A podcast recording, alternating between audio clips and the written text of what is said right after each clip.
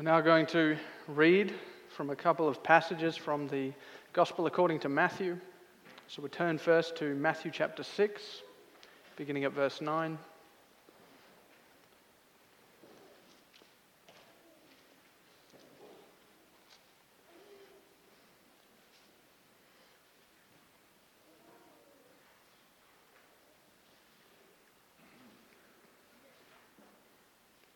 We read here in Matthew chapter 6 the Lord's Prayer, which the Catechism is also busy explaining at Lord's Day 51. Notice uh, at the end of our reading, we're going to read verses 9 to 15. Notice what the Lord adds also after the Lord's Prayer here. This is the word of the Lord. In this manner, therefore, pray Our Father in heaven, hallowed be your name. Your kingdom come, your will be done on earth as it is in heaven. Give us this day our daily bread, and forgive us our debts as we forgive our debtors. And do not lead us into temptation, but deliver us from the evil one.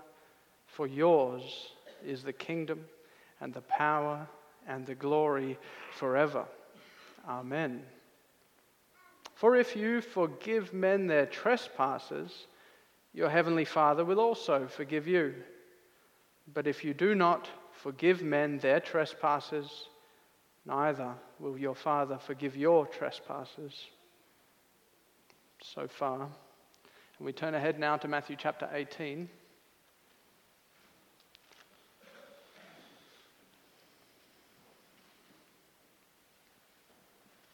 We read in Matthew chapter 18 the parable of the unforgiving servant. We'll start from verse 21.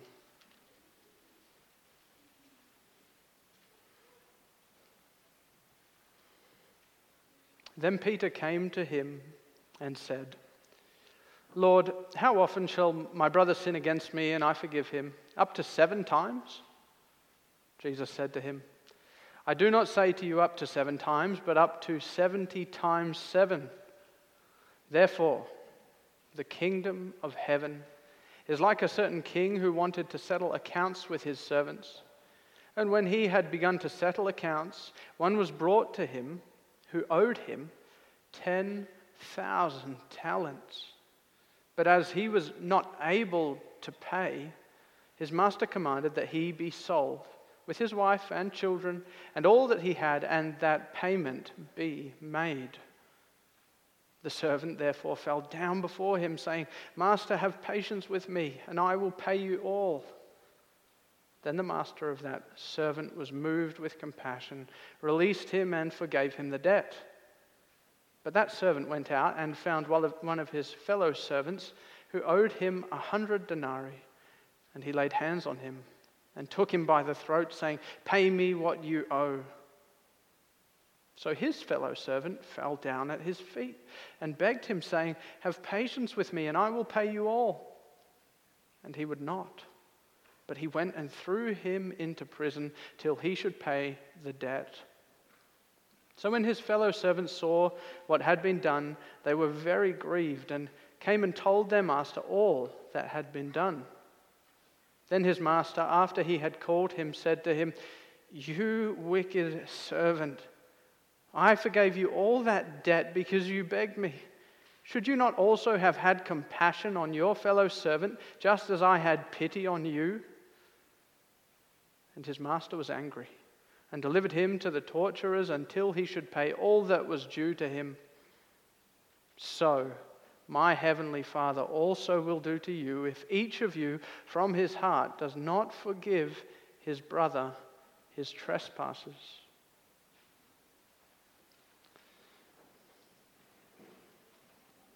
The sermon this afternoon comes from God's Word as it's summarized in Lord's Day 51. And we'll read that Lord's Day now.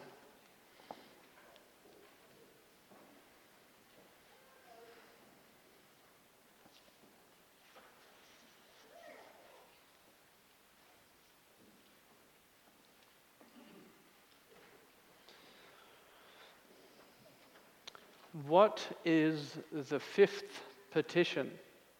And forgive us our debts, as we also have forgiven our debtors. That is, for the sake of Christ's blood, do not impute to us, wretched sinners, any of our transgressions, nor the evil which still clings to us. As we also find this evidence of your grace in us, that we are fully determined wholeheartedly to forgive our neighbor.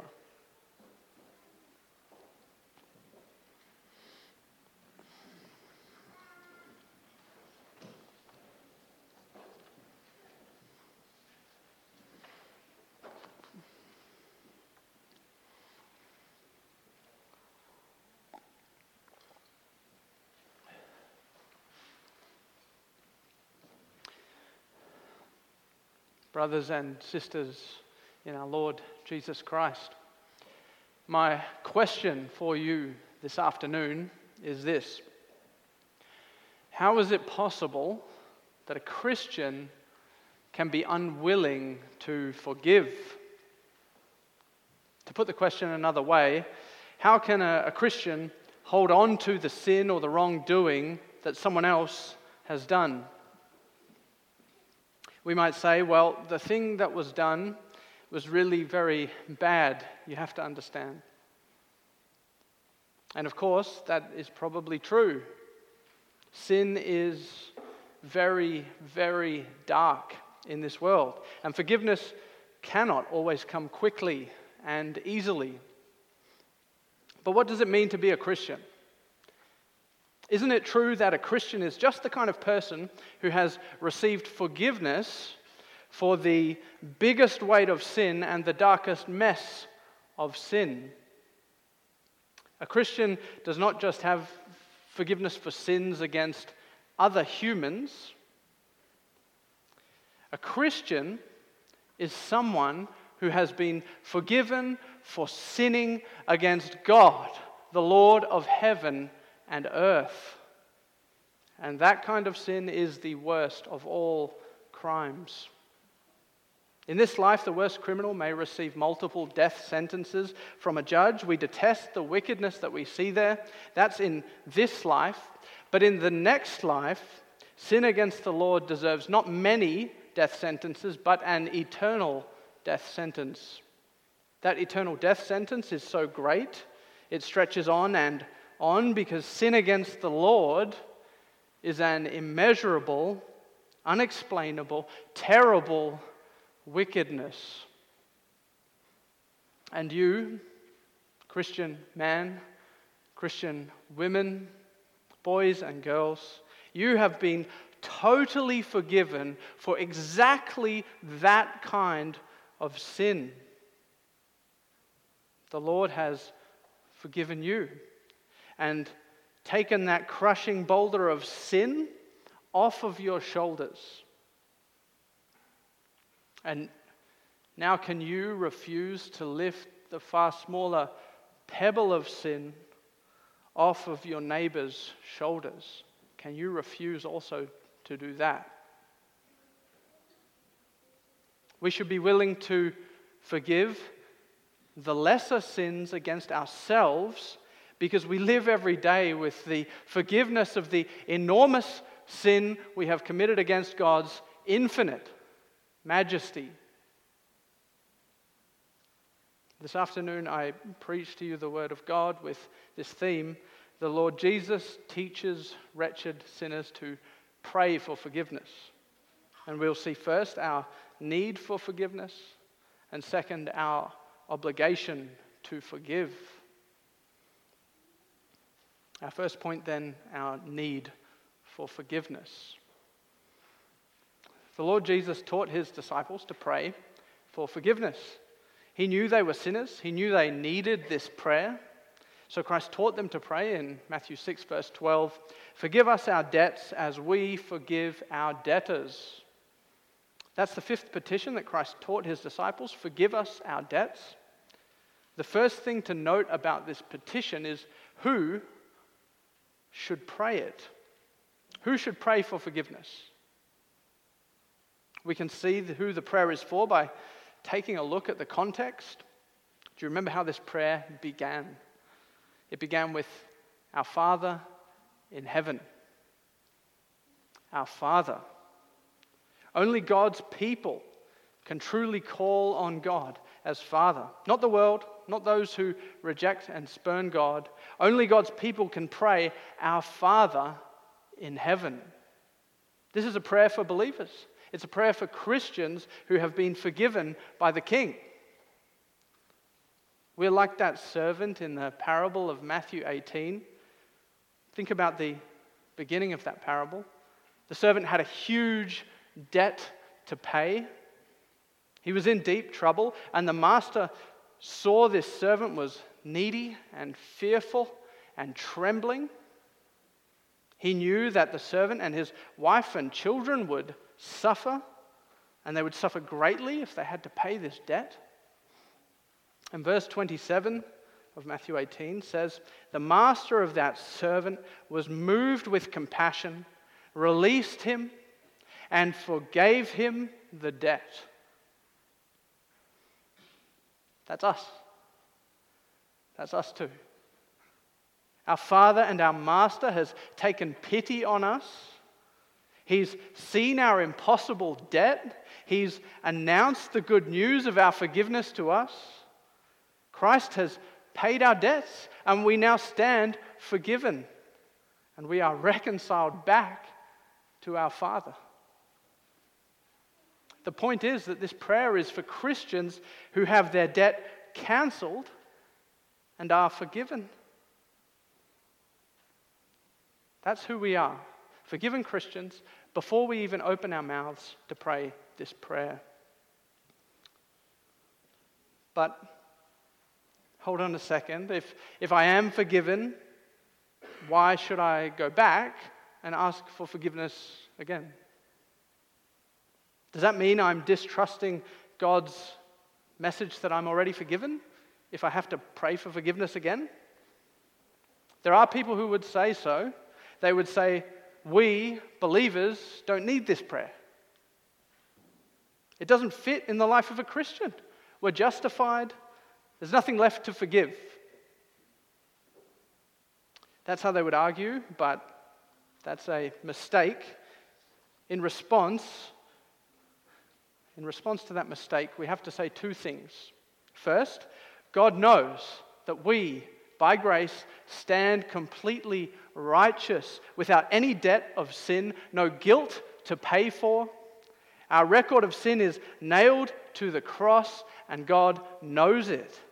Because of Christ, we are washed clean in His sight. But, second, we also know that sin and evil still clings to us. Guilt still comes into our hearts and our minds, and sin can get a tight grip on our lives. So, what do we do with these two things to bring them together? We want to say, even though God reveals from heaven that we are truly righteous, yet we are also pilgrims, weighed down and infected with our own sin and guilt. Therefore, we need this prayer still today. We need this prayer for forgiveness. As we travel along the way, as we run the race of faith, our sin continues to rear its head to degrade our lives. We know and we feel this is wrong. Sin hangs around us like the bad smell around the garbage truck, it doesn't go away. And when we sense that, and when we know that, when that awareness comes into our minds of our sin, then we have to daily turn to the Lord Jesus Christ, turn to our Father in heaven, and seek his forgiveness. And when we call on the Lord for forgiveness of our sins, we're asking that the Lord would wash away all our remaining guilt, our fear of condemnation. We're asking that He would remind us that that precious blood of Christ covers all of our sins.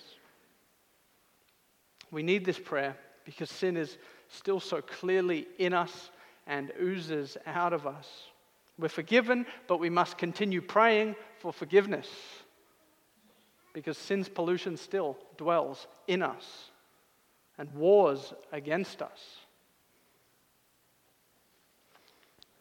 If we take a step back, we see that the Lord has been right to impute sin and guilt to us, even to the whole human race, ever since our first parents, Adam and Eve, sinned. We have to recognize that the Lord sees sin and He knows what each of us have done. He connects the sin to the sinner, He imputes the debt to the debtor. It's like a letter in the mail that tells you there's an overdue debt. You owe a massive number with too many zeros to count. We're all born with this kind of debt. We're born like that servant with a 10,000 talent debt that we owe to the master of the kingdom.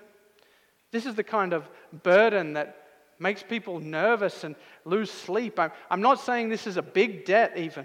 I'm saying that it is, it is an impossible debt to pay back. We are servants of our Master and King in heaven, servants who cannot pay back what we owe. In verse 25 of Matthew 18, we read that the servant was not able to pay. It could not be done. Sin brings an unbearable and impossible debt. We can't make the payment ourselves, and in reality, daily we increase our debt. That's why Lord's Day 51 rightly calls us wretched sinners. We are wretched in a terrible condition because there's nothing in the world that we could do to make that repayment.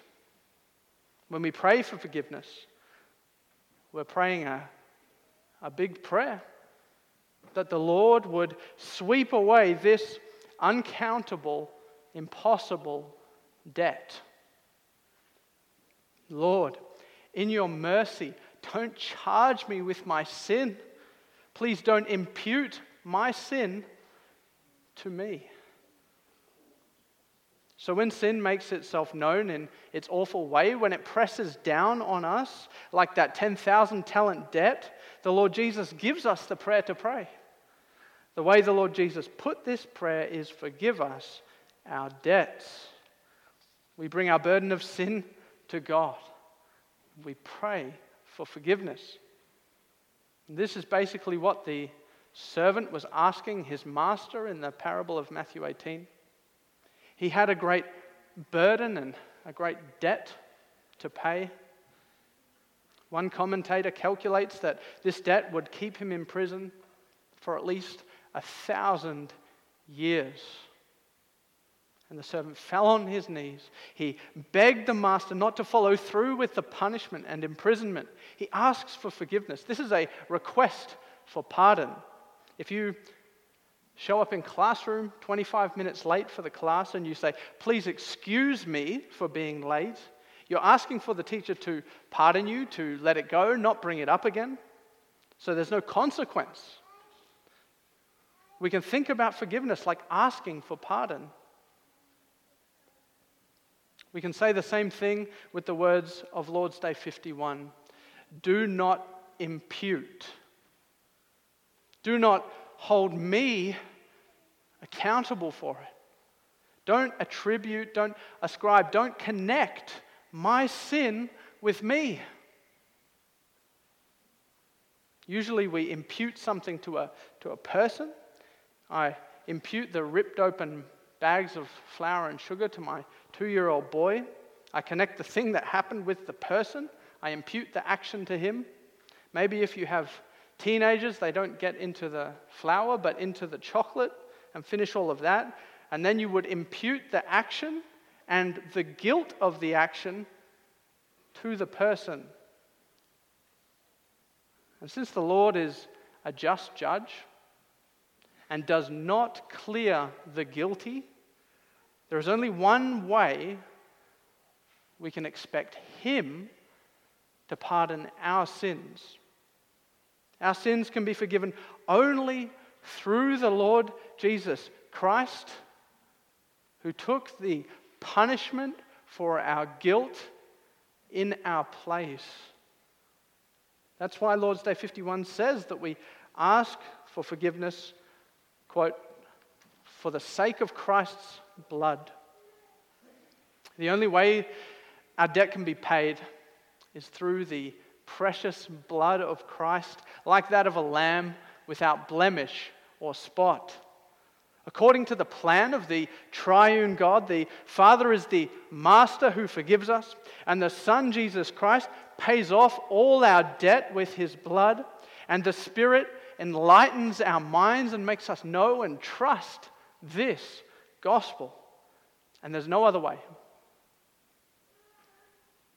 That's the only way that eternal forgiveness comes. You can't buy forgiveness with a loan, you cannot earn it with hard work, you can't earn forgiveness with a few extra prayers or with a holier lifestyle. There is one way, and Jesus Christ is that way by which our sins are forgiven. Because of the blood of Jesus Christ, then, because of his blood, you can pray this prayer confidently.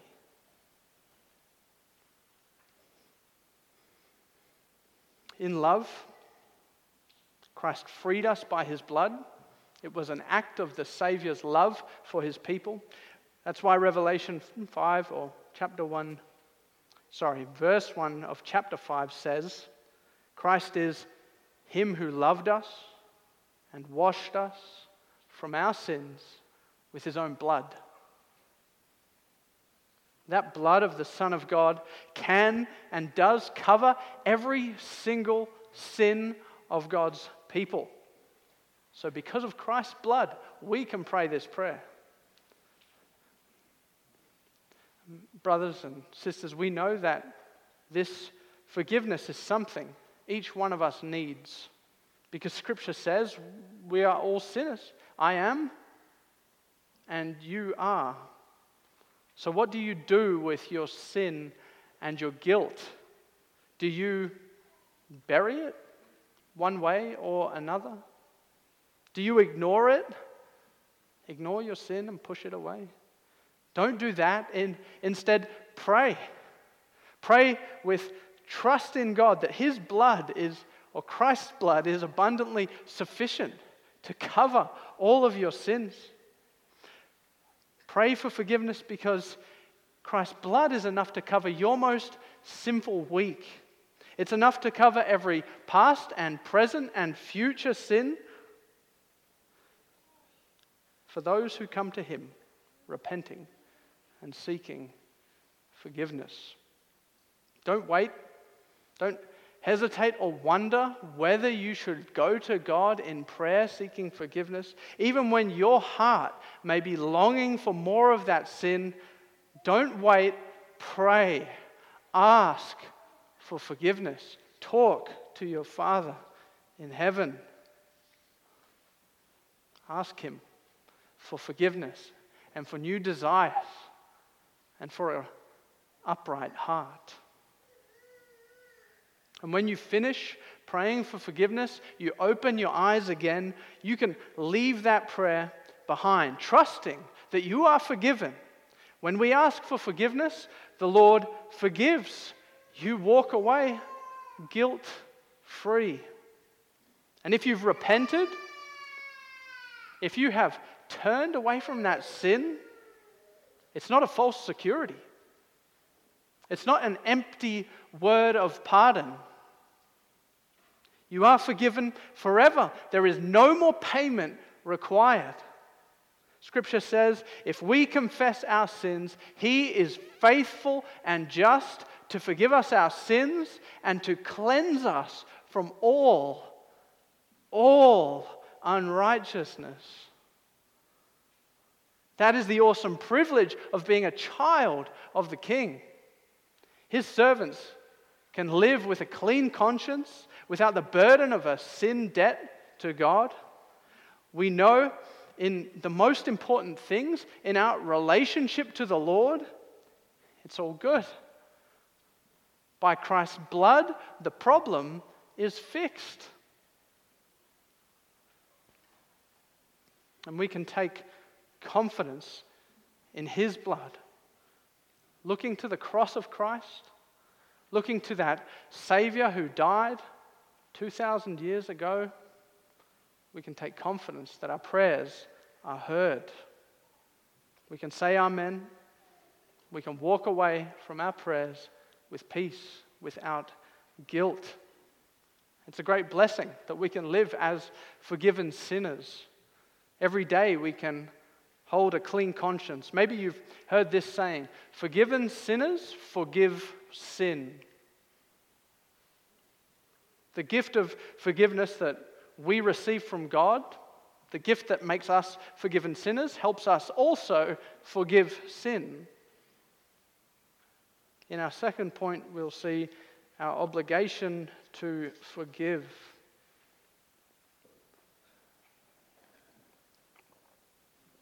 When the Lord Jesus teaches his disciples to pray for forgiveness, he says in Matthew 6, Forgive us our debts as we forgive our debtors.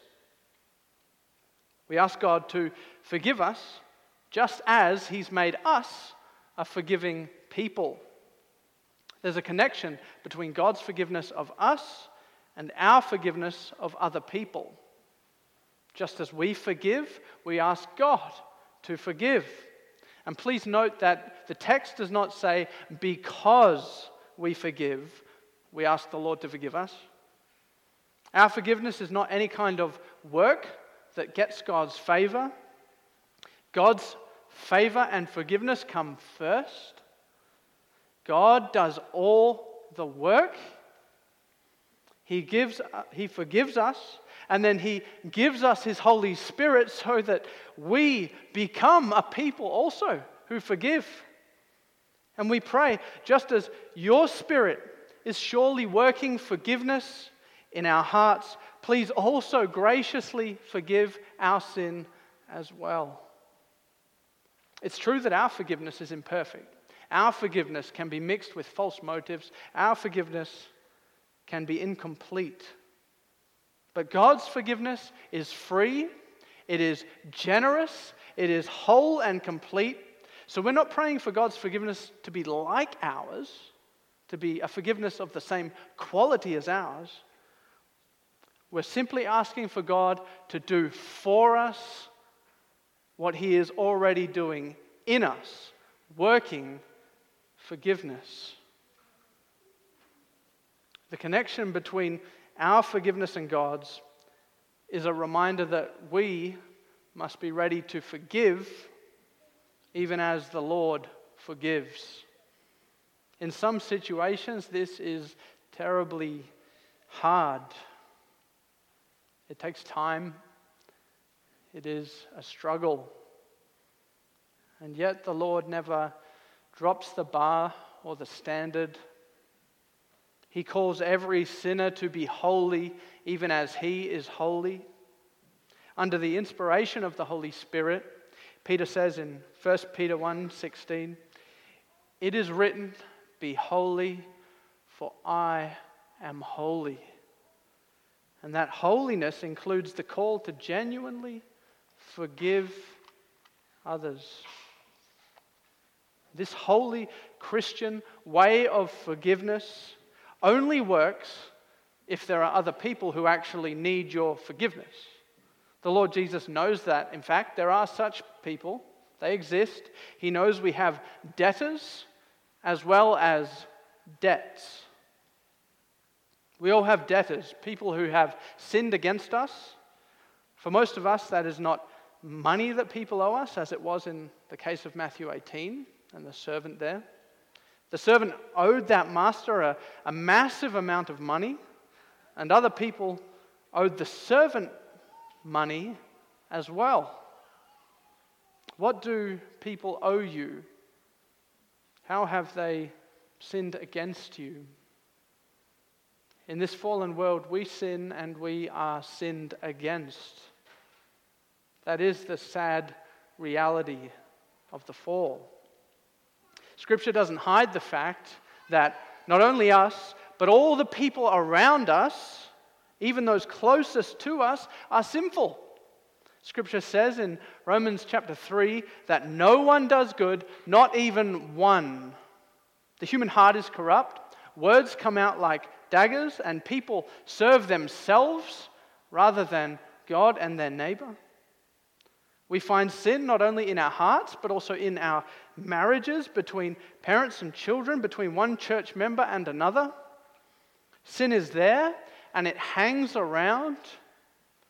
It spoils the meal, it infects the relationships. If it's there, it's there and it's at times unavoidable. That means you have debtors. They may have a debt of money, a debt of slander, a debt of mal- maltreatment. And for every debtor, you may have a chance to forgive. The Lord knows that each one of us have debtors. And He adds this He says that believers forgive their debtors. This is not an easy road to walk. When God's children are called to forgive, they may really feel the cross they bear as they follow Christ. But forgiveness is the way that followers of Christ act. Our hearts can be tested, vexed, crushed with sin after sin. And it is only the Holy Spirit that can make us willing and glad to forgive and forgive again. We live with a readiness to forgive those who have sinned against us. That's how the Lord Jesus began the parable of Matthew 18. He told Peter not to forgive only seven, but even 70 times seven. That is a call from the Lord Jesus to forgive and to keep on forgiving. And to fulfill that call, we will need the Holy Spirit to help us keep on in forgiveness.